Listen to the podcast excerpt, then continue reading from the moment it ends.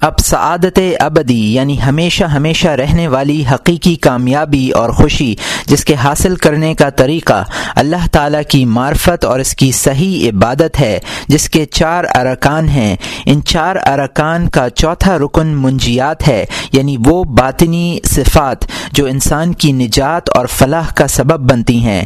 ان کی چوتھی اصل کا آغاز کرتے ہیں، جو کہ فکر اور زہد زہد کے بارے میں ہے۔ اصل چہارم فکر و زہد۔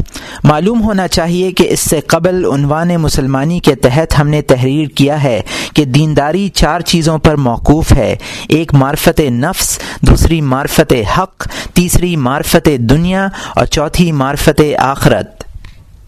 ان چار چیزوں میں دو چیزیں ترک کرنے کے لائق ہیں اور دو طلب کرنے کے قابل ہیں یعنی حق تعالی کی طلب کے لیے اپنے نفس کو چھوڑ دے اور آخرت کے حصول کے لیے دنیا فانی سے ہاتھ اٹھا لے۔ اس کے واسطے خوف، توبہ اور صبر کی ضرورت ہے۔ دنیا کی محبت مہلکات میں داخل ہے۔ ہم اس کا علاج تحریر کر چکے ہیں۔ دنیا سے بیزار اور دست بردار ہونا منجیات میں داخل ہے۔ اسی کا نام فکر و زہد ہے۔ ہم یہاں اس کی تشریح کر رہے ہیں۔ اس سلسلے میں سب سے پہلے فقر و زہد کی حقیقت اور فضیلت معلوم کرنا ضروری ہے۔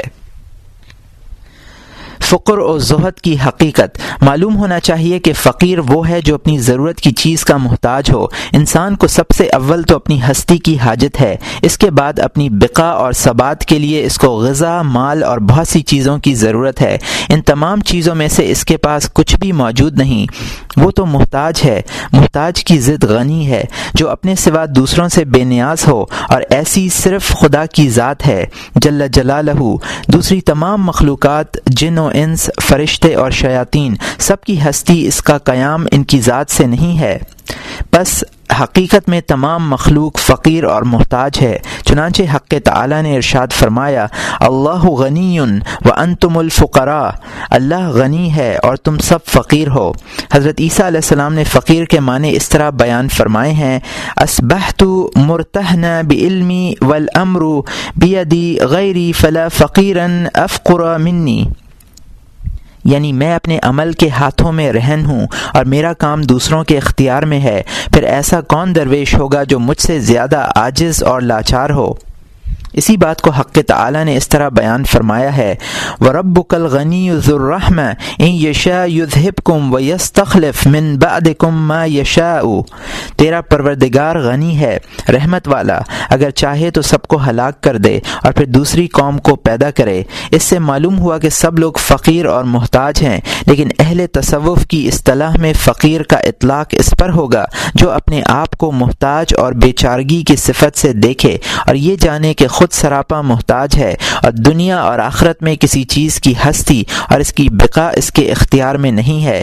اور بعض احمق لوگ جو یہ کہتے ہیں کہ تجھے فقیر اس وقت سمجھا جائے گا کہ طاعت و بندگی الہی نہ کرے، کیونکہ جب تو اطاعت کرے گا تو ثواب کی امید رکھے گا۔ اس وقت تیرے پاس ایک چیز موجود ہوئی، لہٰذا اب تجھے فقیر نہیں کہیں گے۔ ایسا کہنا الحاد اور زندقہ کا بیج یا اس کی اصل ہے۔ یہ بیج شیطان نے ان کے دلوں میں بو دیا ہے۔ شیطان ان احمقوں کو جو عقل مندی کا دعویٰ رکھتے ہیں، فریب دے کر اچھے کو برا اور برے کو اچھا دکھاتا ہے اور سمجھاتا ہے تاکہ احمق اس کے قریب میں آ کر سمجھے کہ فراست اور دانائی یہی ہے۔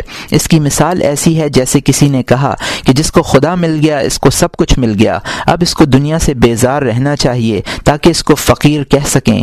حالانکہ فقیر وہ ہے جو اللہ تعالی کی اطاعت کرے۔ چنانچہ حضرت عیسیٰ علیہ السلام نے فرمایا ہے کہ طاعت و بندگی میرا مال نہیں ہے اور اس میں میرا اختیار نہیں ہے، میں تو بس اپنا کام کر رہا ہوں۔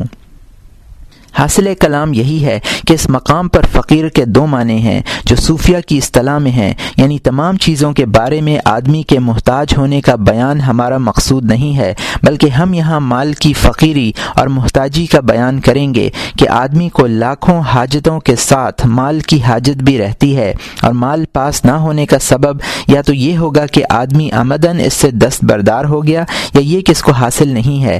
اگر کوئی شخص مال کو آمدن ترک کر دے تو اس کو زاہد کہتے ہیں۔ اور اگر خود اس کو مال میسر نہیں ہوا ہے، تو ایسے شخص کو فقیر کہیں گے۔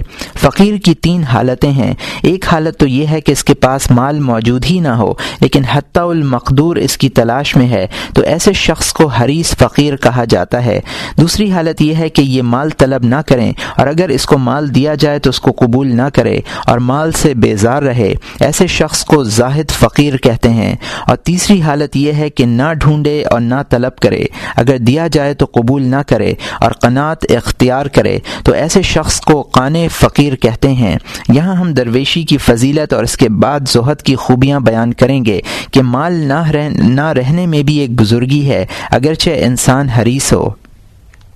درویشی کی فضیلت، اے عزیز، معلوم ہونا چاہیے کہ حق تعالی نے فرمایا ہے، للفقراء المہاجرین اس ارشاد میں درویشی کو ہجرت پر مقدم فرمایا ہے۔ رسول اکرم صلی اللہ علیہ وسلم کا ارشاد ہے، آپ صلی اللہ علیہ وسلم نے فرمایا کہ حق تعالی تنگ دست پارسا کو دوست رکھتا ہے اور فرمایا ہے کہ اے بلال کوشش کرو تاکہ جب تم اس جہان سے جاؤ تو درویشی کی حالت میں نہ کہ توانگری کی۔ مزید ارشاد فرمایا ہے کہ میری امت کے درویش بہشت میں تونگروں سے پانچ سو برس پہلے جائیں گے۔ ایک روایت میں پانچ سو برس کے بجائے چالیس برس مذکور ہے۔ شاید چالیس برس جہاں فرمایا، اس سے مراد حریث درویش اور پانچ سو برس جہاں فرمایا، اس سے درویش قان مراد ہو۔ حضور صلی اللہ علیہ وسلم نے یہ بھی ارشاد فرمایا ہے کہ میری امت کے بہترین لوگ فقیر لوگ ہیں اور وہ لوگ جو چستی اور چالاکی سے بہشت کی سیر کریں گے، وہ امت کے ضعیف اور کمزور لوگ ہیں۔ آپ صلی اللہ علیہ وسلم نے فرمایا کہ میرے دو پیشے ہیں، جن، جس نے ان دونوں کو دوست رکھا، اس نے مجھے دوست رکھا۔ ایک پیشہ درویشی ہے اور دوسرا جہاد۔ روایت ہے کہ جبرائیل علیہ السلام نے حضور صلی اللہ علیہ وسلم سے کہا، اے محمد، اللہ نے آپ کو سلام بھیجا ہے اور فرمایا ہے کہ اگر آپ چاہیں تو ہم روئے زمین کے پہاڑوں کو سونا بنا دیں، تاکہ جہاں کہیں آپ کی مرضی ہو آپ کے ساتھ آیا کریں۔ حضرت حضرت صلی اللہ علیہ وسلم نے فرمایا کہ اے جبرائیل جبرائیل، دنیا مسافروں کا گھر ہے اور مال بے مال والوں کا ہے اور دنیا میں مال جمع کرنا بے عقلوں کا کام ہے۔ حضرت تب جبرائیل علیہ السلام نے فرمایا، یشبدک اللہ بالقول ثابت اللہ آپ کو ثبات دے اس قول ثابت کے ساتھ۔ اور عیسیٰ علیہ السلام کا گزر ایک سوئے ہوئے شخص پر ہوا۔ آپ نے اس سے کہا کہ اٹھ اور خدا کو یاد کر۔ اس شخص نے کہا، اب مجھے کس بات کی تکلیف دی جائے گی کہ میں تو دنیا، میں دنیا تو دنیا والوں کے لیے چھوڑ آیا ہوں۔ تب حضرت عیسیٰ علیہ السلام نے اس سے فرمایا کہ، اے دوست، اب فراغت کے ساتھ آرام کرو۔ اس طرح حضرت موسیٰ علیہ السلام کا ایک شخص پر گزر ہوا جو ایک اینٹ پر سر رکھے سو رہا تھا۔ آپ نے بارگاہ الہی میں عرض کیا کہ، الہی، تیرا یہ بندہ پامال ہو رہا ہے۔ اس کے پاس کچھ بھی مال نہیں۔ تب وہی نازل ہوئی۔ رب تعالی نے ارشاد فرمایا، اے موسا کیا تم نہیں جانتے کہ میں جس کی طرف زیادہ متوجہ ہوتا ہوں، اس کو دنیا سے بالکل الگ رکھتا ہوں؟ ابو رافع رضی اللہ تعالیٰ عنہ نے فرمایا کہ ایک روز رسول اللہ صلی اللہ علیہ وسلم کے پاس ایک مہمان آیا۔ اس وقت آپ صلی اللہ علیہ وسلم کے پاس کچھ خرچ موجود نہ تھا۔ آپ صلی اللہ علیہ وسلم نے مجھ سے فرمایا کہ خیبر کے فلاں یہودی کے پاس جاؤ اور میرے لیے تھوڑا سا آٹا قرض لے آؤ۔ یہودی نے قسم کھائی کہ میں نہیں دوں گا جب تک کوئی چیز اس کے بدلے گرو نہ رکھی جائے۔ میں نے اس کا جواب رسول خدا صلی اللہ علیہ وسلم کو پہنچایا۔ آپ نے فرمایا کہ میں آسمان و زمین زمین میں امین ہوں۔ اگر وہ دیتا تو میں اس کا قرض ضرور ادا کرتا۔ اب میری یہ بختر لے جاؤ اور گرو رکھ دو۔ میں نے آپ صلی اللہ علیہ وسلم کی بختر گرو رکھ کر آٹا لے لیا۔ تب یہ آیت حضور اکرم صلی اللہ علیہ وسلم کی خوشنودی کے لیے نازل ہوئی۔ ولا تمدن عینیک الى ما متعنا به ازواجا منهم زہرت الحیات الدنیا یعنی آپ کو دنیا اور دنیا داروں کی طرف گوشہ چشم سے بھی نہ دیکھیے کہ یہ تمام دنیاوی چیزیں ان کے حق میں تو بھلا بھلاوا ہیں اور جو چیزیں آپ کے حق کے کے, کے پاپس ہے وہ اس سے بہتر اور دیر پا ہے۔ کعب احبار رضی اللہ تعالیٰ عنہ فرماتے ہیں کہ موسا موسا علیہ السلام پر وہی آئی کہ موسا جب تم پر درویشی آئے تو تم اس کو کہو مرحبا، اے شاعر صالحین۔ حضور اکرم صلی اللہ علیہ وسلم نے فرمایا ہے کہ بہشت مجھے دکھایا گیا کہ اس کے رہنے والے درویش تھے اور دوزخ بھی دکھایا گیا اس کے رہنے والے اکثر تونگر تھے اور فرمایا کہ میں نے بہشت میں دیکھا کہ وہاں عورتیں کم ہیں اور جب میں نے دریافت کیا کہ عورتیں کہاں ہیں تو مجھے بتایا گیا کہ ان کو زیور اور رنگین لباس نے قید میں ڈالا ہے۔ شغل حمرانی ذہبی و زعفران روایت ہے کہ کسی پیغمبر علیہ السلام کا گزر دریا کے کنارے پر ہوا۔ انہوں نے ایک مچھیرے کو دیکھا کہ اس نے خدا کا نام لے کر جال دریا میں پھینکا، لیکن اس کے جال میں ایک مچھلی بھی نہیں پھنسی۔ ایک دوسرے مچھیرے نے شیطان کا نام لے کر دریا میں ڈال ڈال، جال ڈالا۔ تو بہت سی مچھلیاں اس کے جال میں پھنس گئیں۔ ان پیغمبر علیہ السلام نے بارگاہ الہی میں عرض کیا کہ الہی مجھے یقین ہے کہ یہ سب کچھ تیری ہی طرف سے ہے، لیکن مجھے یہ بتا دے کہ اس میں کیا حکمت ہے۔ خدا وند تعالی نے فرشتوں کو حکم دیا کہ ان دونوں مچھیروں کی جگہ جنت اور دوزخ میں ان کو دکھا دو۔ جب پیغمبر نے ان دونوں کی جگہ دیکھ لی تو کہا، الہی، اب میری تسلی ہو گئی۔ حضور اکرم صلی اللہ علیہ وسلم نے فرمایا ہے کہ پیغمبروں میں سب سے آخر میں جنت میں داخل ہونے والے سلیمان بن داود علیہ السلام ہیں اور میرے اصحاب میں عبد الرحمن بن اوف رضی اللہ تعالی عنہ سب سے آخر میں بہشت میں داخل ہوں گے، کیونکہ یہ دونوں حضرات تونگر تھے یعنی امیر تھے۔ حضرت عیسیٰ علیہ السلام نے فرمایا کہ تونگر بہت دشواری سے جنت میں جائے گا اور حضور سرور کونین صلی اللہ علیہ وسلم نے فرمایا ہے کہ جب خدا وند کسی کو دوست رکھتا ہے تو اس کو طرح طرح کی آفتوں میں گرفتار کرتا ہے اور جب کسی کو بہت زیادہ دوست رکھتا ہے تو افتنا کرتا ہے۔ صحابہ کرام رضی اللہ عنہم نے عرض کیا، یا رسول اللہ افتنا کیا ہے؟ آپ نے فرمایا افتنا یہ ہے کہ نہ اس شخص کا مال باقی رہے، نہ اہل و عیال۔ موسا علیہ السلام نے بارگاہ الہی میں عرض کیا کہ بار الہ، مخلوق میں تیرے دوست کون ہیں تاکہ میں بھی ان کو دوست رکھوں؟ حق تعالی نے فرمایا، جس جگہ درویشی کامل طور پر ہے، وہی میرا میرا دوست ہے۔ حضور اکرم صلی اللہ علیہ وسلم نے فرمایا کہ قیامت کے دن درویش اور مفلس کو لایا جائے گا اور جس طرح لوگ آپس میں ایک دوسرے سے معذرت کرتے ہیں، اللہ تعالی اس درویش سے عذر خواہی فرمائے گا اور کہے گا کہ میں نے دنیا کو جو تجھ سے دور رکھا اس کا مقصد یہ نہیں تھا کہ تجھے ذلیل و خوار کروں، بلکہ اس لیے ایسا کیا کہ بہت سی خلعتیں اور بزرگیاں میری طرف سے تجھ کو عطا ہوں۔ ان لوگوں کی صفوں میں جا اور جس نے تجھ کو میرے لیے ایک دن کھانا کھلایا ہو یا کپڑا پہننے کو دیا ہو، اس کی دستگیری کر، کیونکہ میں نے اس کو دنیا میں تیرے کام میں مشغول کیا تھا۔ اس دن لوگ پسینے میں غرق ہوں گے۔ وہ ایسا شخص کا ہاتھ جا کر پکڑ لے گا جس نے اس کے ساتھ دنیا میں احسان کیا تھا اور اس کو باہر نکال لائے گا۔ حضور اکرم صلی اللہ علیہ وآلہ وسلم نے ارشاد فرمایا ہے کہ تم درویشوں سے دوستی رکھو اور ان پر احسان کرو کیونکہ ان کے راستے میں دولت رکھی ہے۔ اصحاب نے دریافت کیا کہ یا رسول اللہ صلی اللہ علیہ وآلہ وسلم، وہ کون سی دولت ہے؟ آپ نے فرمایا کہ قیامت میں درویشوں سے کہیں گے کہ جس کسی نے تم کو روٹی کا ایک ٹکڑا دیا ہے یا پانی کا ایک گھونٹ پلایا ہے، اس کا ہاتھ پکڑ کر جنت میں لے جاؤ۔ حضرت علی رضی اللہ تعالیٰ عنہ سے روایت ہے کہ رسول اکرم صلی اللہ علیہ وآلہ وسلم نے فرمایا ہے، جب مخلوق مال جمع کرنے اور دنیا بنانے کی طرف بالکل مائل ہو جائے گی، خداوند تعالی اس پر چار بلائیں مسلط فرمائے گا، ایک قحط، دوسرے بادشاہ کا ظلم، تیسرے قاضیوں کی خیانت اور چوتھے کافروں اور دشمنوں کی قوت اور شوقت۔ حضرت ابن عباس رضی اللہ تعالی عنہما نے کہا ہے کہ اللہ تعالیٰ کی ایسے شخص پر لانت ہو جو درویشی اور مفلسی کے سبب کسی کی تحقیر کرے گا اور تونگری کے باعث دوسرے کو عزیز رکھے گا۔ بزرگوں کا ارشاد ہے کہ کسی مجلس میں حضرت سفیان الثوری رحمۃ اللہ علیہ کی مجلس کے سوا مالدار، خوار و ذلیل نہیں ہوتے۔ کہ کسی مجلس میں حضرت سفیان الثوری رحمۃ اللہ علیہ کی مجلس کے سوا مالدار، خوار و ذلیل نہیں ہوتے تھے، کیونکہ وہ ان کو اپنی مجلس میں آگے نہیں بیٹھنے دیتے تھے، بلکہ ان کو صرف ان کو آخری صف میں جگہ دیتے تھے اور درویش کو اپنے نزدیک بٹھاتے تھے۔ لقمان نے اپنے بیٹے سے کہا کہ، اے فرزند، جس شخص کا لباس پرانا ہو، اس کو حقیر نہ سمجھنا، کیونکہ تیرا اور اس کا خدا ایک ہی ہے۔ حضرت یاہیا بن معاذ راضی رضی اللہ تعالیٰ عنہ نے کہا ہے کہ اگر دوزخ سے سے بھی ایسا ہی ڈرتا ہوتا۔ جیسے درویشی سے تو دونوں سے بے فکر ہو جاتا، اور تو بہشت کی طلب ایسی ہی کرتا جیسے دنیا کے لیے کرتا ہے، تو دونوں تجھے میسر ہو جاتے۔ اور باطن میں خدا کا ایسا خوف کرتا جیسا ظاہر میں لوگوں سے ڈرتا، تو دونوں جہان میں تو نیک بخت ہوتا۔ حضرت ابراہیم ادہم رحمۃ اللہ علیہ نے دولت قبول نہیں کی۔ ایک شخص حضرت ابراہیم ادہم کی خدمت میں ہزار درہم لے کے حاضر ہوا اور اس نے بہت خوش آمد اور التجا کی کہ آپ قبول کر لیں، لیکن آپ نے وہ درہم نہیں لیے اور اس شخص سے کہا کہ میں نہیں چاہتا کہ اس رقم کے لیے میں اپنا نام درویشوں کے دفتر سے خارج کرا دوں، میں ہرگز ایسا کام نہیں کروں گا۔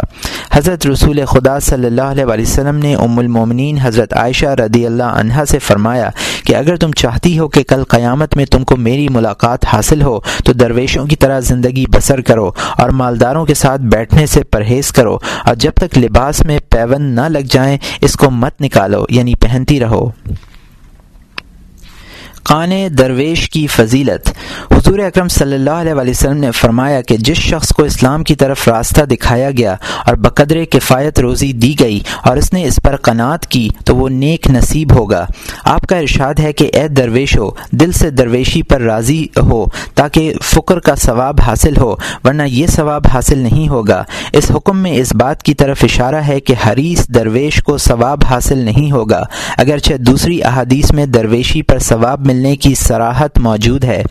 حضور اکرم صلی اللہ علیہ وسلم کا ارشاد ہے کہ ہر چیز کی ایک کلید ہے اور بہشت کی کلید صابر درویشوں کی دوستی ہے، کیونکہ وہ قیامت میں خداوند تعالی کے ہم نشین ہوں گے۔ اور ارشاد فرمایا ہے، خداوند تعالی کے نزدیک بندوں میں بہت زیادہ دولت مند وہ بندہ ہے جو اس پر قناعت کرے، جس قدر اس کو ملا ہے اور اس روزی پر حق سے راضی رہے، جس کو عطا کی گئی ہے۔ حضور اکرم صلی اللہ علیہ وسلم نے یہ بھی ارشاد فرمایا ہے کہ قیامت میں درویش اور تونگر دونوں آرزو کریں گے کہ کاش ہم دنیا میں اپنی خوراک سے زیادہ اور کچھ نہ پاتے۔ حق تعالی نے حضرت اسماعیل علیہ السلام پر وہی نازل فرمائی کہ اے اسماعیل، تم مجھے شکستہ خاطروں کی نزدیک پاؤ گے۔ انہوں نے دریافت کیا کہ الہی وہ کون لوگ ہیں؟ حق تعالی نے فرمایا کہ وہ درویشان صادق ہیں۔ حضور اقدس صلی اللہ علیہ وسلم نے فرمایا ہے، قیامت کے دن حق تعالی فرشتوں سے دریافت فرمائے گا۔ میرے خاص اور مقبول بندے کہاں ہیں؟ ملائک عرض کریں گے کہ بار الہ وہ کون لوگ ہیں؟ حق تعالی فرمائے گا، وہ مومن درویش جو میری بخشش پر راضی تھے۔ ان سب کو جنت میں لے جاؤ، وہ بہشت میں پہنچ جائیں گے، جبکہ دوسرے لوگ ابھی حساب دیتے ہوں گے۔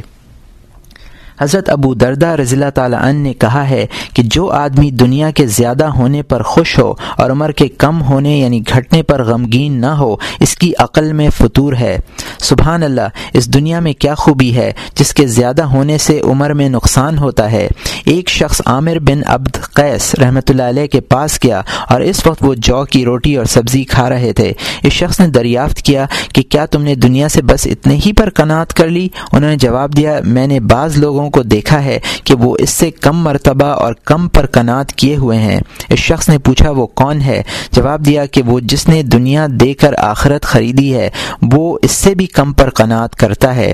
ایک روز حضرت ابو ذر رضی اللہ تعالیٰ عنہ لوگوں کے ساتھ گفتگو میں مشغول تھے۔ اتنے میں ان کی بیوی آئیں اور کہا کہ تم یہاں بے فکر بیٹھے رہو۔ خدا کی قسم، آج گھر میں کچھ خرچ کو نہیں ہے۔ انہوں نے کہا، اے بیوی، ہمارے سامنے ایک مشکل اور دشوار گزار پہاڑ ہے، اس پر وہ گزر سکے گا جو صبح بار ہوگا۔ یہ سن کر ان کی بیوی خوش ہو کر واپس چلی گئیں۔ فصل۔ اے عزیز، معلوم ہونا چاہیے کہ علماء کا اس بارے میں اختلاف ہے کہ درویش صابر بہتر ہے یا تونگر شاکر۔ حق ہے کہ درویش صابر تونگر صابر سے بہتر ہے، کیونکہ جو روایتیں اب تک ہم نے بیان کی ہیں سب اس بات پر، اسی بات پر دلیل ہیں۔ اگر تم چاہتے ہو کہ اس حقیقت کو معلوم کرو، تو سمجھو کہ جو چیز آدمی کو ذکر خدا اور محبت الہی سے روکے، وہ اس کے حق میں بری ہے۔ اور یہ حقیقت ہے کہ کسی کو درویشی ذکر الہی سے روکتی ہے اور کسی کو توانگری باز رکھتی ہے اور تشریح اور تفصیل اس کی یہ ہے کہ اس قدر روزی کا ملنا جو کافی ہو، نہ ملنے سے بہتر ہے، کیونکہ اتنی روزی دنیا داری میں داخل نہیں ہے، بلکہ زیادہ آخرت ہے۔ اسی لیے حضرت صلی اللہ علیہ وسلم نے فرمایا، الہی، آل محمد کو روزی بقدر ضرورت عطا فرمانا۔ بس جو ضرورت سے زیادہ ہو، اس کا نہ ہونا زیادہ بہتر ہے۔ لیکن یہ اس وقت ممکن ہے جب حرص و قناعت میں انسان کا حال یکساں ہو، کیونکہ درویش حریث اور تونگر حریث دونوں دنیا کے مال کے شائق اور اس کے حاصل کرنے میں مشغول رہتے ہیں۔ لیکن درویش کی صفات بشری شکست کھا جاتی ہے۔ جب وہ محنت اور رنج اٹھاتا ہے، تو دنیا سے بیزار ہو جاتا ہے۔ اور جس قدر مومن کے دل میں دنیا کی محبت کم ہوتی ہے، اسی قدر خدا کی محبت زیادہ ہو جاتی ہے۔ اور جب دنیا اس کے لیے قید خانے کی طرح ہوگی، تو اگرچہ وہ اس قید سے بیزار رہا، تو مرتے وقت بھی اس کا دل دنیا کی طرف ملتفت نہیں ہوگا۔ اور مالدار جو دنیا سے نفع حاصل کرتا ہے اور اس سے مانوس ہو جاتا ہے، اس کو دنیا سے جدا ہونا بہت شاق ہوتا ہے۔ موت کے وقت بھی اس کا دل دنیا میں لگا رہتا ہے۔ بس ان دونوں کے دلوں میں بڑا فرق ہے، بلکہ درویش اور توانگر کی عبادت اور مناجات میں بھی ایسا ہی فرق ہے، کیونکہ وہ لذت جو درویش کو ذکر الہی میں حاصل ہوتی ہے، توانگر کو ہرگز حاصل نہیں ہوتی۔ توانگر کا یہ ذکر محض زبان اور اوپری دل سے ہوگا۔ اور جب تک دل محبت کا زخم اور محبت کا چوٹ کھایا ہوا نہ ہو، ذکر کی لذت اس کے باطن میں نہیں پائی جائے گی۔ اگر دونوں کو قناعت میں برابر مان بھی لیا جائے، تب بھی درویش کو فضیلت حاصل ہے۔ لیکن اگر درویش حریث ہے اور توانگر شاکر اور قانے ہے، اس صورت میں مال اس سے لے لیا جاتا ہے۔ تو اس کو اتنا غم نہیں ہوگا اور وہ شکر گزاری پر ثابت و قائم رہے گا کیونکہ توانگر شاکر کا دل قناعت سے صفحہ حاصل کرتا ہے اور دنیا کی راحت سے انس حاصل نہیں کرتا۔ لیکن حریث درویش کا دل حرص کے سبب سے ناپاک رہتا ہے، لیکن محنت و غم کے باعث اس کو بھی صفحہ حاصل ہوتی ہے۔ تو اس صورت میں دونوں کا درجہ یکساں ہے۔ ان دونوں کی دوری اور نزدیکی خداوند تعالی سے اسی قدر ہوگی جس قدر کہ ان کا دل دنیا سے فارغ یا وابستہ ہے۔ اگر تونگر کا دل ایسا صابر ہے کہ مال ہونا یا نہ ہونا اس کے نزدیک یکساں ہے اور اس کا دل دنیا سے فارغ ہے اور جو کچھ اس کے پاس موجود ہے وہ خلق کی حاجت روائی کے لیے رکھا ہے، جس طرح حضرت عائشہ رضی اللہ تعالی عنہ نے ایک دن ایک لاکھ درہم صدقے میں دیے، لیکن روزہ افطار کرنے کے لیے وہ ایک درہم کا گوشت نہ خرید سکیں۔ اور توانگر کا یہ درجہ اس درویش کے درجے سے افضل اور برتر ہے، جس کے دل میں یہ صفت نہ ہو، لیکن جب دونوں کا حال تم یکساں فرض کرو، تو اس صورت میں درویش کو فضیلت ہے، کیونکہ مالداروں کا تو افضل کام یہی ہے کہ وہ صدقہ دیں اور خیرات کریں۔ باوجود اس کے حدیث شریف میں آیا ہے کہ چند درویشوں نے رسول خدا صلی اللہ علیہ وسلم کے پاس پیغام بھیجا کہ مالداروں نے دنیا اور آخرت کا ثواب بہت کما لیا ہے، کیونکہ وہ صدقہ دیتے ہیں، زکوٰۃ ادا کرتے ہیں اور حج اور جہاد کرتے ہیں۔ اور درویش اور فقیر یہ سب کچھ نہیں کر سکتے۔ تو حضور اکرم صلی اللہ علیہ وسلم نے درویشوں کے اس قاصد کی تکریم کی اور فرمایا، مرحبا بکا و بمن جئت من اندہم۔ تو ایسے لوگوں کے پاس سے آیا ہے جن کو میں دوست رکھتا ہوں۔ ان سے کہہ دے کہ جو شخص درویشی پر خدا کے واسطے صبر کرے گا، اس کو تین ایسے درجے حاصل ہوں گے جو مالداروں کو میسر نہیں ہوں گے، کہ ان کے لیے بہشت میں ایسے بلند محلات ہیں جو بہشت والوں کی نظر میں ستاروں کی مانند بلند نظر آئیں گے۔ جیسے زمین والوں کو ستارے بلند نظر آتے ہیں۔ یہ یا تو درویش پیغمبر کا مقام ہے یا درویش مومن کا، یا شہید درویش کا مقام ہے۔ دوسرے یہ کہ درویش توانگروں سے پانچ سو برس پہلے جنت میں جائیں گے۔ تیسرا مرتبہ یہ ہے کہ جب کوئی درویش سبحان اللہ والحمد للہ ولا الہ الا اللہ واللہ اکبر ایک بار کہے گا اور توانگر بھی اس کو کہے گا اور اس کے ساتھ ہی ہزار درہم صدقہ بھی میں بھی دے گا۔ جب بھی وہ اس کے درجے کو نہیں پہنچے گا۔ جب درویشوں نے یہ بات سنی تو کہا ردینا ردینا یعنی ہم راضی ہوئے، ہم راضی ہوئے۔ درویش کا سبحان اللہ کہنا حضور علیہ السلام نے اس لیے فرمایا کہ ذکر ایک بیج کی مانند ہے، جو بندے کا دل دنیا سے فارغ، غمگین اور شکستہ رہے گا۔ تو اس میں یہ ذکر بڑی تاثیر کرتا ہے۔ اور اس کے برخلاف توانگر جو دنیا سے خوش ہے، تو یہ ذکر اس کے دل سے اس طرح نکل جاتا ہے جیسے پانی سخت پتھر سے گزر جاتا ہے۔ بس جب ہر ایک کا درجہ اتنا ہی ہے جتنا وہ خدا سے نزدیکی حاصل کر لے اور ذکر و محبت میں مشغول رہے اور اس کی یہ مشغولی اتنی زیادہ ہو جتنی اس کو دوسری چیزوں سے نفرت ہو اور توانگر کے دل میں ایسی انسیت موجود نہیں بس وہ درویش کے ساتھ کب برابر ہو سکتا ہے؟ اگر توانگر مال رکھتا ہو اور وہ پھر بھی خود مال، خود کو مال سے فارغ رکھے، حالانکہ اس میں دھوکہ ہو سکتا ہے۔ اس گمان کی صحت کی علامت یہی ہے، جیسا کہ حضرت عائشہ رضی اللہ اللہ تعالی عنہ نے کیا کہ اپنا تمام مال خرچ کر ڈالا اور اس کو ہیچ سمجھتی تھیں۔ اگر ایسا ممکن ہو کہ آدمی مال رکھتے ہوئے خود کو بے مال والا سمجھے، تو رسول خدا صلی اللہ علیہ وسلم دنیا سے اتنا حضر کیوں فرماتے؟ اور دوسروں کو حضر کرنے کا حکم کیوں فرماتے؟ چنانچہ رسول اکرم صلی اللہ علیہ وسلم پر دنیا نے ایک روز خود کو پیش کیا۔ آپ نے فرمایا، مجھ سے دور رہو، مجھ سے دور رہو۔ حضرت عیسیٰ علیہ السلام نے فرمایا ہے کہ دنیا داروں کے مال کو مت دیکھو، اس کے پرتو سے سے تمہارا ایمان تمہارے ایمان کی حلاوت جاتی رہے گی۔ اسی وجہ سے فرمایا گیا ہے کہ جب تمہارے دل میں مال کی حلاوت پیدا ہوتی ہے، تو وہ ذکر الہی کی حلاوت کو روکتی ہے، کیونکہ وہ حلاوتیں ایک دل میں نہیں رہ سکتی اور دنیا، اور کیونکہ دو حلاوتیں ایک دل میں نہیں رہ سکتی اور دنیا دو چیزوں سے خالی نہیں ہے، ایک ذات حق اور دوسری غیر حق۔ اب جس قدر تم اپنا دل ماں سوا اللہ سے لگاؤ گے، اسی قدر تمہارا دل حق تعلیٰ سے ٹوٹے گا اور دور ہوگا، اور جتنا غیر اللہ سے دل ٹوٹے گا، اسی قدر حق سے قریب ہوگا۔ شیخ ابو سلیمان دارانی رحمۃ اللہ علیہ فرماتے ہیں کہ نامرادی سے ایک آہ درویشی کی حالت، درویشی کی حالت میں کرنا تونگر کی ہزار سالہ عبادت سے بہتر ہے۔ کسی شخص نے شیخ بشر حافی رحمۃ اللہ علیہ سے کہا، میرے واسطے دعا کیجیے کہ میں صاحب عیال اور مجبور ہوں۔ انہوں نے جواب دیا کہ جب تمہاری بیوی تم سے کہے کہ روٹی اور آٹا گھر میں موجود نہیں ہے اور اس کے کہنے پر تم یہ چیزیں خرید کر بوجہ مفلسی کے نہ لا سکو، اس وقت تم میرے حق میں دعا کرنا کہ ایسے وقت میں تمہاری دعا میری دعا سے بہتر ہوگی۔ درویشی کے آداب۔ اے عزیز، معلوم ہونا چاہیے کہ درویشی کے بہت سے آداب ہیں۔ ایک ادب یہ ہے کہ انسان باطن میں راضی برضائے الہی رہے اور ظاہر میں شکایت نہ کرے۔ درویش کا باطن تین حالتوں سے خالی نہیں ہوتا۔ ایک تو یہ کہ وہ درویشی میں شاکر اور خوش رہے، کیونکہ وہ جانتا ہے کہ درویشی حق تعلیٰ کی خاص عنایت ہے جو وہ اپنے دوستوں پر کرتا ہے۔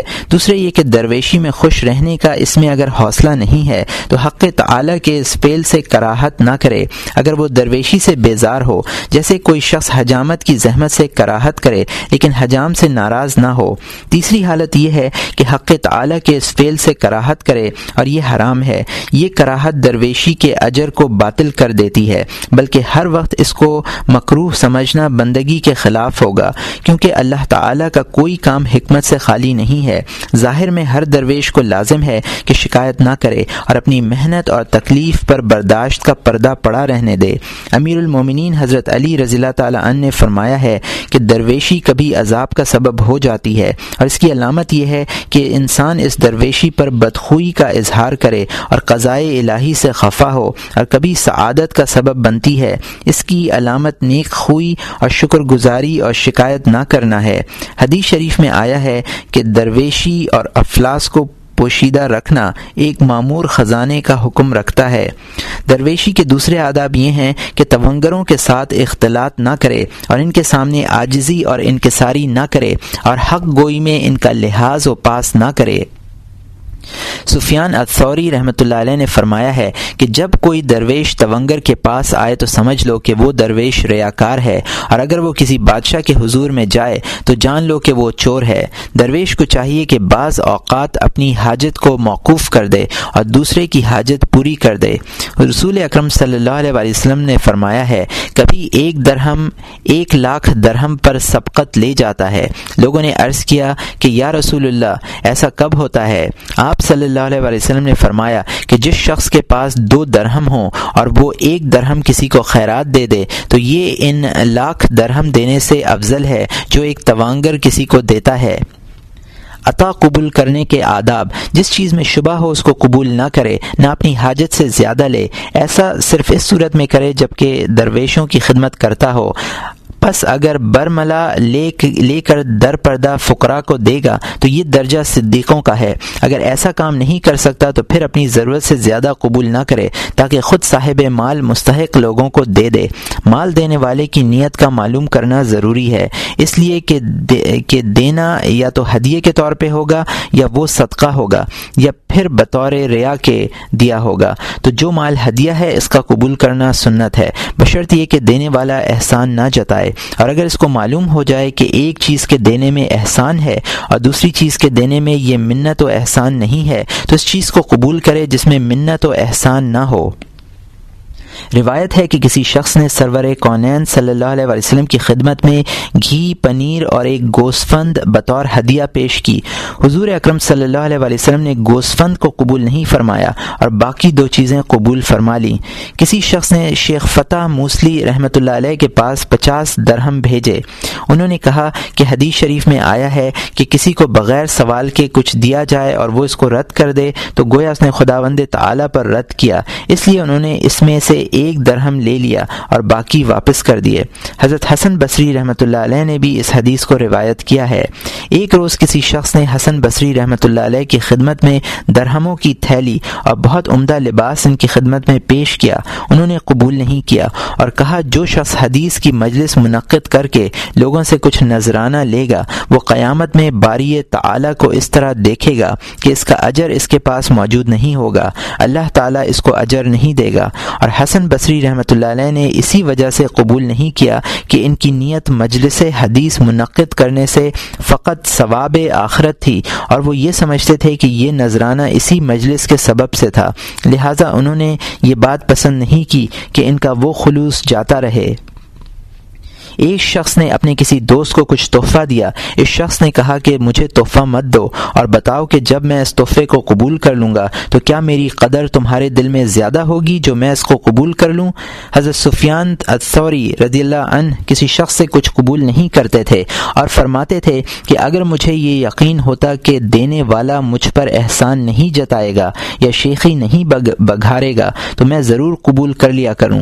ایک شخص ایسا تھا کہ اپنے خاص دوستوں سے لے لیتا اور غیروں سے کچھ نہیں لیتا تھا۔ غرض کے سب لوگوں کے احسان، سب لوگوں کے احسان سے بچتے تھے۔ شیخ بشر حافی رحمۃ اللہ علیہ فرماتے ہیں کہ میں نے کسی سے کبھی کچھ نہیں مانگا۔ صرف ایک بات، ایک بار شیخ سری سختی رحمۃ اللہ علیہ سے سوال کیا تھا، کیونکہ میں ان کے زہد سے واقف تھا۔ وہ ہمیشہ اس بات سے خوش ہوا کرتے تھے کہ ان کے ہاتھ سے کچھ خرچ ہو، لیکن جب کوئی شخص ریا کی نیت سے دے تو اس کا نہ لینا زیادہ بہتر ہے۔ چنانچہ ایک بزرگ نے کسی کی دی ہوئی چیز واپس کر دی۔ لوگوں نے اس بات کا برا مانا۔ تو انہوں نے جواب میں کہا کہ میں نے تو ان پر احسان کیا ہے۔ اگر میں ان کا عطیہ قبول کر لیتا تو وہ مجھ پر احسان جتاتے۔ ان کا مال بھی جاتا اور ثواب بھی۔ اگر کوئی شخص صدقہ کی نیت سے دے تو اگر اس کا اہل نہیں ہے تو نہ لے۔ اور اگر محتاج اور ضرورت مند ہے تو رد کرنا مناسب نہیں ہے۔ حدیث شریف میں آیا ہے کہ جب کسی کو بغیر مانگے کوئی چیز دی جائے اور وہ اس کو نہ لے تو اس آفت میں مبتلا ہوگا کہ وہ مانگے گا اور لوگ اس کو نہیں دیں گے۔ حضرت سری سختی رحمۃ اللہ علیہ امام حماد رضی اللہ تعالیٰ عنہ کو ہمیشہ کچھ نہ کچھ بھیجتے رہتے اور وہ اس کو قبول نہیں کرتے تھے۔ ایک بار سری سختی رحمۃ اللہ علیہ نے ان سے کہا کہ اے امام احمد، رد کرنے کی آفت سے بچو۔ انہوں نے فرمایا کہ یہ بات پھر کہو۔ سری سختی نے اپنی بات دہرائی۔ امام احمد رحمۃ اللہ علیہ نے تعمل کرنے کے بعد کہا کہ میرے پاس ایک مہینے کا خرچ موجود ہے، یہ تم اپنے پاس رہنے دو۔ جب وہ خرچ ختم ہو جائے گا تو میں لے لوں گا۔ بغیر ضرورت کے سوال کرنا حرام ہے۔ معلوم ہونا چاہیے کہ سوال کرنا بھی فواہش یعنی برے کاموں میں سے ہے اور فواہش سوائے ضرورت کے حلال نہیں ہوتے۔ سوال اس لیے فواہش میں داخل ہے کہ اس میں تین قباہتیں موجود ہیں۔ ایک یہ کہ اپنی مفلسی کا اظہار کرنا خداوند تعالی کی شکایت ہے۔ جس طرح کسی کا غلام اگر دوسرے شخص سے کچھ طلب کرے تو گویا اس نے اپنے مالک کو عیب لگایا۔ اور اس کا کفارہ یہ ہے کہ بغیر ضرورت کے نہ مانگے اور شکایت کے طور پر نہ مانگے۔ دوسری قباحت یہ ہے کہ مانگنے والا خود کو ذلیل ذلیل و خوار کرتا ہے اور مومن کو سزاوار نہیں کہ اپنے آپ کو خداوند تعالی کے حضور کے سوا دوسرے کے سامنے ذلیل نہ کرے۔ اس کا علاج یہ ہے کہ حتی المقدور، آشنا قرابت دار یا ایسے شخص سے مانگے جس کو حکارت کی نظر سے نہ دیکھے اور اس کو ذلیل نہ ہونا پڑے۔ اور جب تک یہ بات ممکن نہیں ہے، بغیر شدید ضرورت کے کسی سے سوال نہ کرے۔ تیسری قباحت یہ ہے کہ سوال کرنے سے دوسروں کو رنج پہنچتا ہے۔ شاید وہ جو کچھ دے، شرم کے باعث دے یا ریا سے دے، کیونکہ نہ دینے کی صورت میں اس کو تان اور بدگوئی کا ڈر ہے۔ بس ایسا شخص جو کچھ دے گا، آزردگی سے دے گا، خوشی سے نہیں دے گا۔ اگر مانگنے والے کو یہ خوف ہے کہ اگر مانگنے پر اس کو نہیں دیا گیا، تو شرمساری اور ملامت کے رنج میں مبتلا ہوگا۔ تو اس سے نجات کی صورت یوں ہوگی کہ سراہتاً نہ مانگے، بلکہ کنایتاً جس سے اس کا انجام ہونا ممکن ہو۔ اگر سراہتاً مانگنا پڑے تو اس شخص کا تعین نہ کرے، بلکہ جماعت سے مانگے۔ مگر جہاں ایک ہی شخص توانگر ہے اور سب اس سے ملنے کی امید رکھتے ہیں اور نہیں دیتا تو ملامت کرتے ہیں۔ بس اس صورت میں علموم مانگنے سے بھی تعین ہی ہو جاتا ہے۔ ہاں اگر کسی ایسے دوسرے شخص کی خاطر مانگتا ہے جس کو زکوٰۃ دینا درست ہے، تو ایسے آدمی سے مانگنا جس پر زکوٰۃ واجب ہوئی ہے، مانگ سکتا ہے۔ خواہ اس میں اس کی آزردگی اور رنج برداشت کرنا پڑے، تب بھی درست ہے۔ اگر مانگنے والا خود مستحق زکوٰۃ ہے، لیکن دوسروں کے تان اور تشنی کے ڈر سے دوسروں کو دے رہا ہے، تو اس کا مال لینا حرام ہوگا، کیونکہ یہ ایک طرح کا تاوان ہے۔ لیکن ظاہری فتویٰ میں زبان پر نظر رکھی جاتی ہے، لیکن اس جہان میں دل کے فتوے پر اعتماد کیا جاتا ہے۔ زبان کا فتویٰ تو اس دنیا میں کام آتا ہے کہ یہ دنیا کے بادشاہوں کا قانون ہے۔ جب دل یہ گواہی دے کہ فلاں شخص ناگواری سے دے رہا ہے، تو اس کا لینا حرام ہوگا۔ اس تمام گفتگو سے یہ بات معلوم ہوئی کہ سوال کرنا حرام ہے، مگر بکمال ضرورت یا شدید احتیاج پیش درپیش ہو۔ لیکن شان و شوقت اور اچھے کھانے یا عمدہ لباس پہننے کے لیے بھیک مانگنا درست نہیں ہے۔ گداگری اور بھیک مانگنا ایسے شخص کو سزاوار ہے کہ عاجز اور لاچار ہو اور کمانے کی اس میں قوت نہ ہو، یا وہ قصب کی قوت تو رکھتا ہے، لیکن علم دین کے حصول کا شوق ہے۔ اگر قصب کرتا ہے تو علم سے محروم رہ جائے گا۔ عبادت کی مشغولیت کو بہانہ بنا کر بھیک مانگنا درست نہیں ہے، بلکہ قصب واجب ہے۔ جب کسی کو کھانے پینے کی ضرورت ہو اور اس کے پاس ایک کتاب ہے جس کی اس کو ضرورت نہیں ہے، یا جانماز، ازار یا مرقع اس کے پاس زیادہ موجود ہے، تو اس صورت میں سوال کرنا حرام ہوگا۔ اس کو چاہیے کہ پہلے اس کو فروخت کرے اور اس سے اپنی حاجت پوری کرے۔ اپنے اور اپنے بچوں کی شان و شوقت اور دکھاوے کے واسطے بھیک مانگنا حرام ہے۔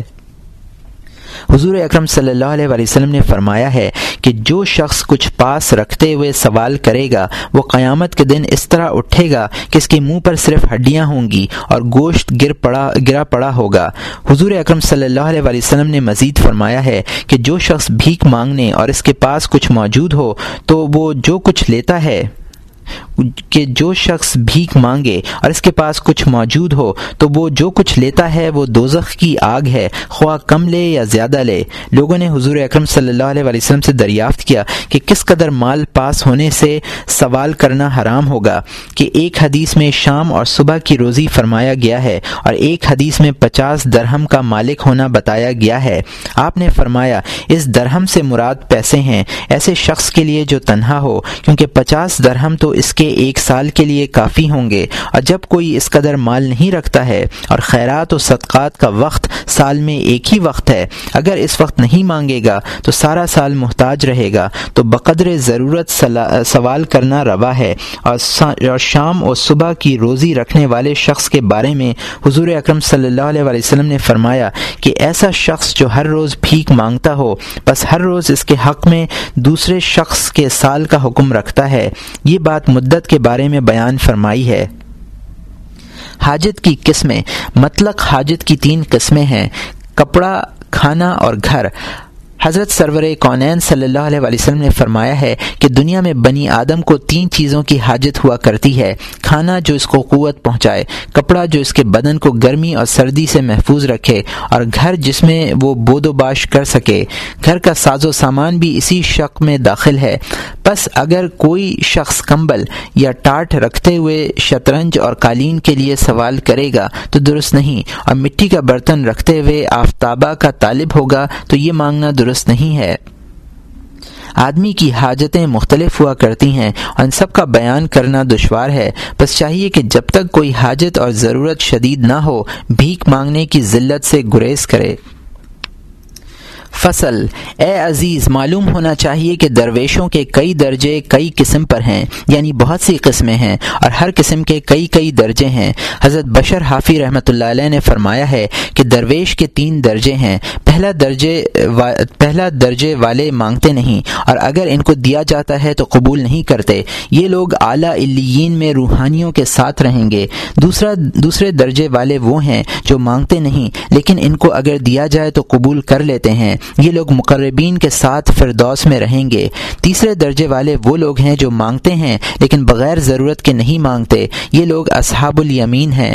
شیخ ابراہیم ادہم نے شیخ شفیق بلخی رحمۃ اللہ علیہ سے دریافت کیا کہ تم فقراء کو اپنے شہر میں کس حال پر چھوڑ آئے ہو؟ انہوں نے جواب دیا کہ بہترین حال پر وہ جب کچھ پاتے ہیں تو شکر کرتے ہیں، اور جب کچھ نہیں ملتا تو صبر کرتے ہیں۔ حضرت ابراہیم ادہم رحمۃ اللہ علیہ نے کہا کہ میں نے بلخ کے کتوں کا بھی یہی حال دیکھا ہے۔ شفیق بلخی رحمۃ اللہ علیہ نے کہا کہ تمہارے شہر کے درویشوں کی کیا صفت ہے اور ان کا کیا حال ہے؟ انہوں نے جواب دیا کہ جب ان کو کچھ نہیں ملتا تو شکر کرتے ہیں اور جب کچھ پاتے ہیں تو دوسروں دوسروں پر بخش دیتے ہیں۔ شفیق بلخی رحمۃ اللہ علیہ نے شیخ ابراہیم ادہم رحمۃ اللہ علیہ کے سر کو بوسہ دیا اور کہا کہ حقیقت یہی ہے، ایسا ہی ہونا چاہیے۔ ایک شخص نے شیخ ابو الحسن نوری قدس کو دیکھا کہ ہاتھ پھیلائے کچھ مانگ رہے ہیں۔ یہ دیکھ کر اس شخص کو بہت تعجب ہوا۔ اس نے یہ بات حضرت جنید بغدادی قدس سرہ سے کہی۔ حضرت جنید رحمۃ اللہ علیہ نے فرمایا کہ تعجب مت کر، اس نے لوگوں سے مانگنے کو ہاتھ نہیں پھیلائے پھیلائے تھے، بلکہ خدا وند سے ثواب آخرت مانگنے کو ہاتھ اٹھایا ہوگا تاکہ ان کو پسند آئے اور اس کا بھی کچھ نقصان نہ ہو۔ شیخ جنید فرماتے ہیں کہ میں ایک ترازو لایا، سو درہم اس میں تولے، پھر تھوڑے سے اور درہم اس میں لا کر ڈال دیے۔ اور اس شخص سے میں نے کہا کہ یہ تمام مال شیخ نوری کے پاس لے جاؤ۔ مجھے اس بات سے بہت تعجب ہوا کہ وزن تو کسی چیز کی مقدار معلوم کرنے کے لیے ہوتا ہے۔ شیخ جنید رحمۃ اللہ علیہ نے مقدار معلوم کر کے تھوڑے سے درہم اس میں اور ملا دیے یعنی مقدار معلوم کرنے کی مصلحت باقی نہ رہی۔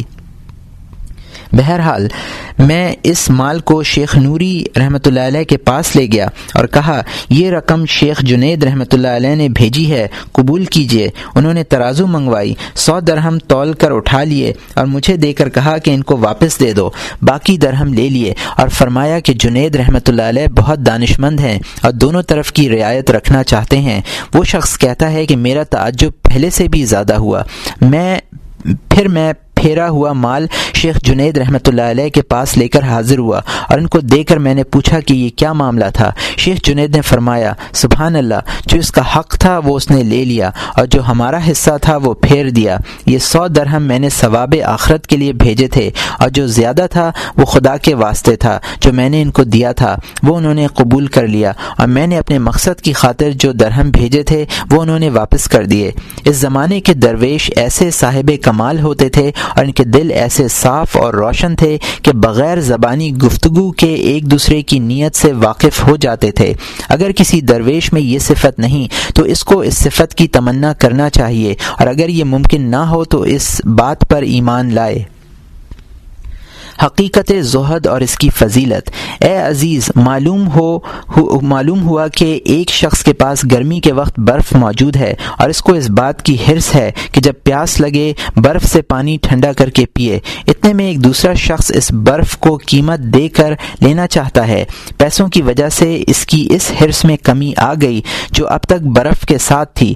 اس کے بجائے پیسوں کی محبت دل میں پیدا ہوئی اور وہ شخص دل میں کہنے لگا کہ آج میں گرم پانی ہی پی لوں گا اور صبر کروں گا، کیونکہ یہ پیسے مجھے مدتوں تک کام آئیں گے اور برف کا کیا ہے وہ تو پگھل جاتا۔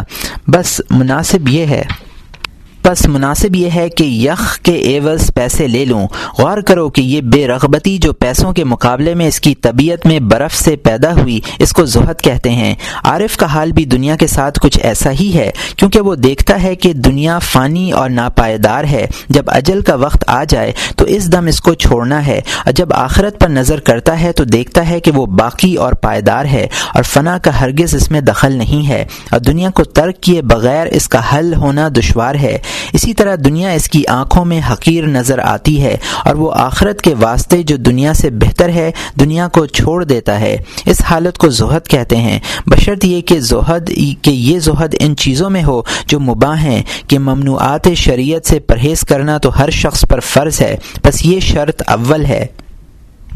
دوسری صورت یہ ہے کہ دنیا کمانے پر قدرت رکھتے ہوئے دنیا سے دست بردار ہو جائے لیکن جو شخص یہ قدرت نہیں رکھتا، اس سے زہد ناممکن ہے۔ زہد اس وقت ثابت ہوگا کہ اس کو کچھ دیا جائے اور وہ قبول نہ کرے۔ یہ بھی جاننا چاہیے کہ جب تک تجربہ نہ کیا جائے، زہد معلوم نہیں ہو سکتا۔ کیونکہ جب قدرت پیدا ہوتی ہے تو نفس کی حالت بدل جائے گی اور فریب آشکارا ہو جائے گا۔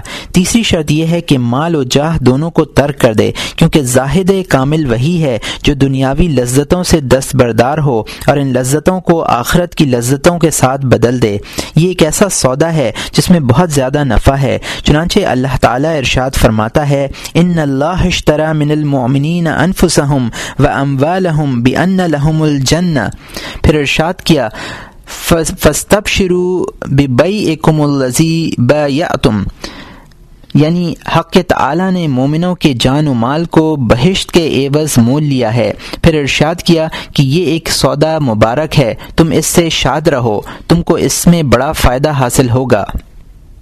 معلوم ہونا چاہیے کہ جو شخص خود کو غنی بتلانے کے لیے کسی ایسی وجہ سے جس سے طلب آخرت مقصود نہ ہو، دنیا کے مال سے دستبردار ہوتا ہے، تو اس کو زاہد نہیں کہا جائے گا۔ صاحبان معرفت کی نظر میں آخرت کے واسطے دنیا ترک کر دینا زہد کامل نہیں ہے، بلکہ زاہد کامل وہ ہے کہ آخرت سے بھی غرض نہ رکھے۔ اسی طرح اسی طرح جس طرح دنیا سے اس کو غرض نہیں ہے، کیونکہ بہشت میں بھی آنکھ، فرج اور پیٹ کے مطلوبات موجود ہیں بلکہ وہ جنت کی ان لذتوں کا بھی گرویدہ نہ ہو۔ اور اپنے بلند منصب پر نظر کر کے ایسی چیزوں کی طرف جن میں حیوانات بھی شامل ہوں، ہرگز التفات نہ کرے، بلکہ دنیا اور آخرت سے اس کی مراد حق تعالی کے سوا اور کچھ نہ ہو۔ اور جو چیز معرفت الہی اور حق کے مشاہد کے سوا ہو، اس سے کچھ تعلق نہ رکھے۔ اور ماں سوائے اللہ، اس کی آنکھوں میں حقیر ہو جائے۔ یہی عارفوں کا زہد ہے۔ اور یہ بھی درست ہے کہ ایسا زاہد مال سے حضر نہ کرے، بلکہ مال قبول کر کے اس کو صحیح طریقے پر صرف کر دے، مستحقوں کو پہنچا دے۔ جس طرح حضرت امیر المومنین حضرت عمر رضی اللہ تعالیٰ عنہ کا حال تھا کہ تمام روئے زمین کا مال آپ کے ہاتھوں میں ہوتا، لیکن آپ اس سے فارغ رہتے۔ اور حضرت عائشہ رضی اللہ عنہا نے بھی ایک دن ایک لاکھ درہم اللہ کی راہ میں صرف کر دیے اور اپنے لیے ایک درہم کا گوشت نہیں خریدا۔ اب صورت یہ ہے کہ کوئی عارف تو ایسا ہوگا کہ ایک لاکھ درہم رکھتا ہو، پھر بھی اس کو عارف کہا جائے۔ اور کوئی شخص ایسا ہوگا کہ اس کے کے پاس ایک درہم بھی نہ ہو، لیکن اس پر اس پر بھی اس کو زاہد نہیں کہا جائے گا۔ اس لیے کہ انسان کا کمال تو اس میں ہے کہ اس کو اس کا دل دنیا سے بالکل متنفر رہے، نہ اس کی طلب سے کام ہو، نہ اس کے ترک سے، نہ اس سے جنگ کرے، نہ صلح، نہ اس سے دوستی رکھے، نہ نہ دشمنی۔ کیونکہ جب ایک شخص ایک چیز سے دشمنی رکھے گا، تو اسی طرح اس کی طرف مشغول ہوگا۔ جس طرح دوستی رکھنے والا اس کی طرف مشغول ہوتا ہے۔ آدمی کا کمال یہ ہے کہ وہ ماں سوائے اللہ سے کام نہ رکھے اور دنیا کا مال اس کے سامنے دریا کے پانی کی طرح ہو۔ وہ اپنے ہاتھ کو حق تعالی کا خزینہ سمجھے کہ زیادہ ہو یا کم اسی میں آئے اور اسی سے جائے، اس کو کچھ پرواہ نہ ہو، کمال اسی میں ہے۔ اس مقام پر نادانوں سے لغزش ہو جاتی ہے۔ اس طرح کہ جو شخص حقیقت میں دستبردار نہیں ہو سکتا، وہ خود کو اس طرح فریب دے کہ مجھے مال دنیا سے کوئی غرض نہیں ہے، لیکن جب کوئی مال کا مستحق اس کا مال لے، جس طرح دریا سے پانی لیتے ہیں اور کسی کا مال لے اور وہ ان چیزوں میں فرق تو اس، فرق تو اس کو سمجھ لینا چاہیے کہ وہ تنفس کے فریب میں مبتلا ہے اور مال کی محبت ابھی تک اس کے دل میں باقی ہے۔ بس اصل یہ ہے کہ آدمی قدرت کے باوجود مال سے دستبردار ہو اور اسے بھاگے تاکہ اس کے جادو میں نہ پھنس جائے۔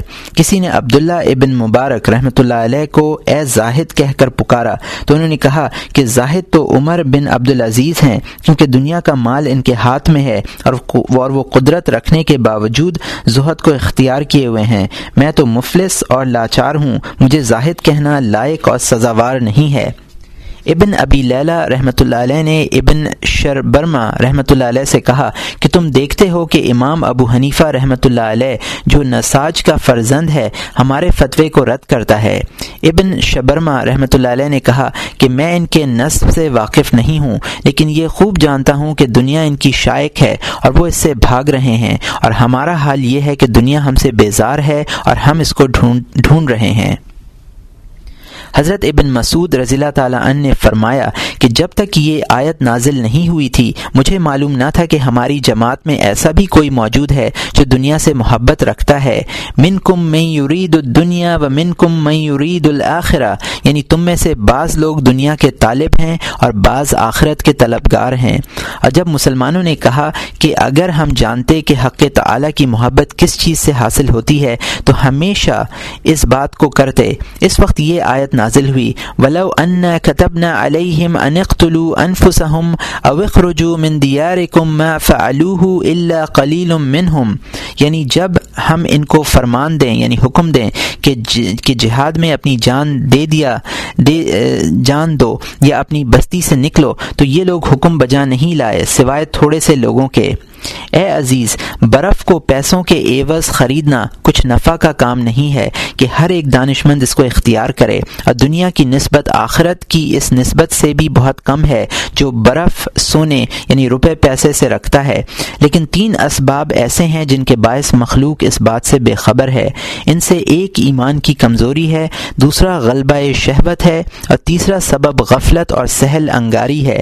اور پھر یہ وعدہ کرنا کہ اب آئندہ اس کام کو کروں گا غلبہ شہوت میں اکثر اس میں خلل ڈالتا ہے اور آدمی کا بس نہیں کہ اس سے مقابلہ کر سکے۔ اس لیے کہ غلبہ شہوت میں انسان اس وقت حاصل ہونے والی لذت کا خیال کرتا ہے اور کل کی خوبی کو بھول جاتا ہے۔ زہد کی فضیلت۔ معلوم ہونا چاہیے کہ دنیا کی دوستی کی مذمت میں ہم نے جو کچھ بیان کیا ہے، وہ تمام تر زہد ہی کی فضیلت کی دلیل ہے۔ دنیا کی دوستی مہلکات سے اور اس کی دشمنی منجیات سے ہے۔ حسب موقع ہم ان احادیث کو بیان کریں گے جو دنیا کی دشمنی کے بارے میں آئی ہیں۔ زہد کی بڑی تعریف یہ ہے کہ اس کو خداوند تعالی نے اہل علم سے منسوب کیا ہے۔ جب قارون، فوج و حشم کے ساتھ باہر نکلا تو ہر ایک شخص یہی کہتا تھا کہ کاش یہ دولت مجھے حاصل ہوتی۔ مگر ارباب علم و دانش کہنے لگے، وقال الزین اوت العلم، ویلکم ثواب اللہ خیر المن امن و عامل صالحہ یعنی ان لوگوں نے جن کو علم دیا گیا تھا، کہا، تم پر افسوس ہے، اللہ کا ثواب بہتر ہے، اس کے لیے جو ایمان لایا اور جس نے نیک عمل کیا۔ اس واسطے کہا گیا کہ جب کوئی آدمی چالیس روز تک زہد اختیار کرے، اس کے دل پر حکمت کے دروازے کھل جاتے ہیں۔ حضور اکرم صلی اللہ علیہ وسلم نے فرمایا ہے، اگر تو چاہتا ہے کہ خدا تجھ کو دوست رکھے، تو دنیا میں زاہد رہے جب حضرت حارثہ رضی اللہ تعالیٰ عنہ نے حضور اکرم صلی اللہ علیہ وسلم سے کہا کہ بتحقیق میں مومن ہوں، تو حضرت صلی اللہ علیہ وسلم نے دریافت فرمایا کہ اس کی کیا دلیل ہے؟ تو انہوں نے کہا کہ میرا نفس دنیا سے ایسا بیزار ہے کہ میرے لیے پتھر اور سونا دونوں برابر ہیں، اور میرا یقین ایسا کامل ہے، گویا جنت اور دوزخ کو دیکھ رہا ہوں۔ حضور اکرم صلی اللہ علیہ وسلم نے فرمایا تم کو جو کچھ ملنا تھا وہ مل چکا، اس پر قائم رہو۔ حضور اکرم صلی اللہ علیہ وسلم نے ان کے بارے میں فرمایا، عبد نور اللہ قلب یہ ایک بندہ ہے جس کا دل اللہ تعالی نے روشن کر دیا ہے۔ جب یہ آیت نازل ہوئی فمئی یرد اللہ یشرہ صدرہ للاسلام اللہ تعالی جس کو ہدایت دینا چاہتا ہے، تو اس کا دل اسلام کے لیے کھول دیتا ہے۔